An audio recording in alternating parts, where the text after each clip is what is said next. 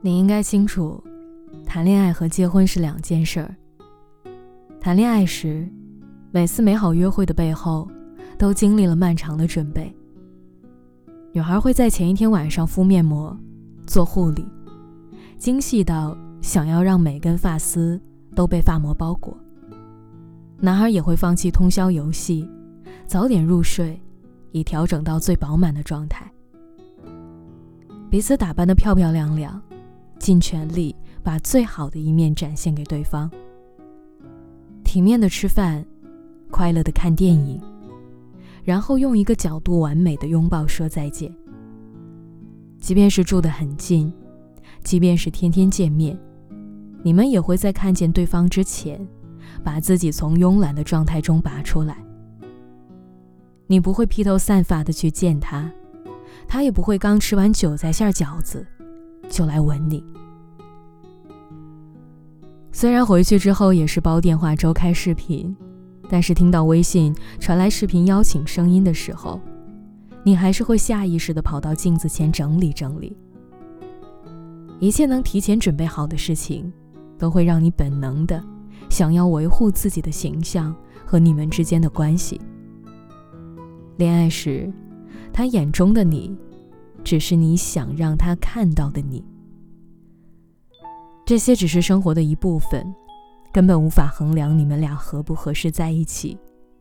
相守一生的时限是一辈子乘以三百六十五天，乘以二十四小时。这期间，有太多的无法准备和无数的猝不及防。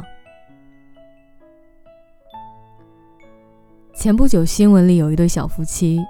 婚后仅半年就到法院诉讼离婚，男方情绪激动的在法庭上控诉妻子睡觉前会在卧室内洗脚，这让他难以忍受。现婚姻后生活的弊端就在于你要毫无防备的面对他或他未知的一面。如果有一天你们住在一起，发现平时看着清爽干净的他，转身在沙发缝里藏了一双脏袜子。洗完澡不拖地，还会穿着湿拖鞋满屋子乱走，留下脏乱的脚印。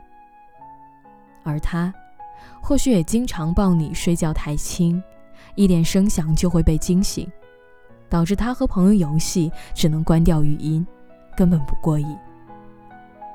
之前有男同事在午休时发牢骚，他说同居后发现女朋友喜欢把瓶瓶罐罐按照从高到低。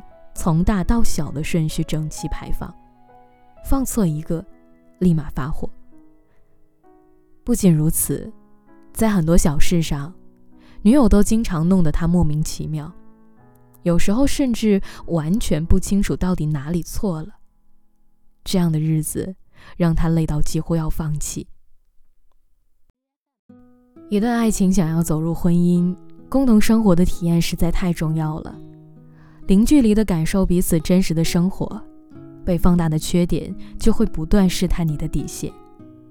尝试到精疲力尽也无法认可的东西，不会因为领了证就烟消云散。矛盾只是会被激化，很难被化解。有乌云就会有太阳，逐渐磨合的过程中，我们也会惊喜于对方带来的温暖。以及为了能够一起面对未来所做的改变，还有努力。有男友在身边，坏天气不会带来坏心情，因为打雷的时候他会温柔的将你搂在怀里。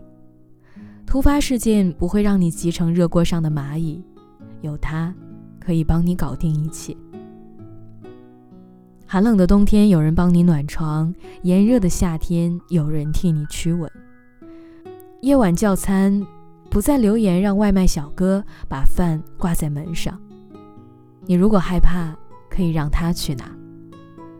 马桶堵了也不需要着急上火，他都会搞定的。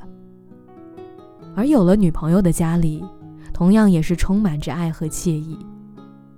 屋子里变得干净又整洁，找任何东西都变得轻松起来。他会努力照着菜谱一遍又一遍的学习。想煲汤来改善你之前饮食错乱患上的老胃病，因为担心你的身体，他会严厉的定好睡觉时间，不让你通宵拼命打游戏。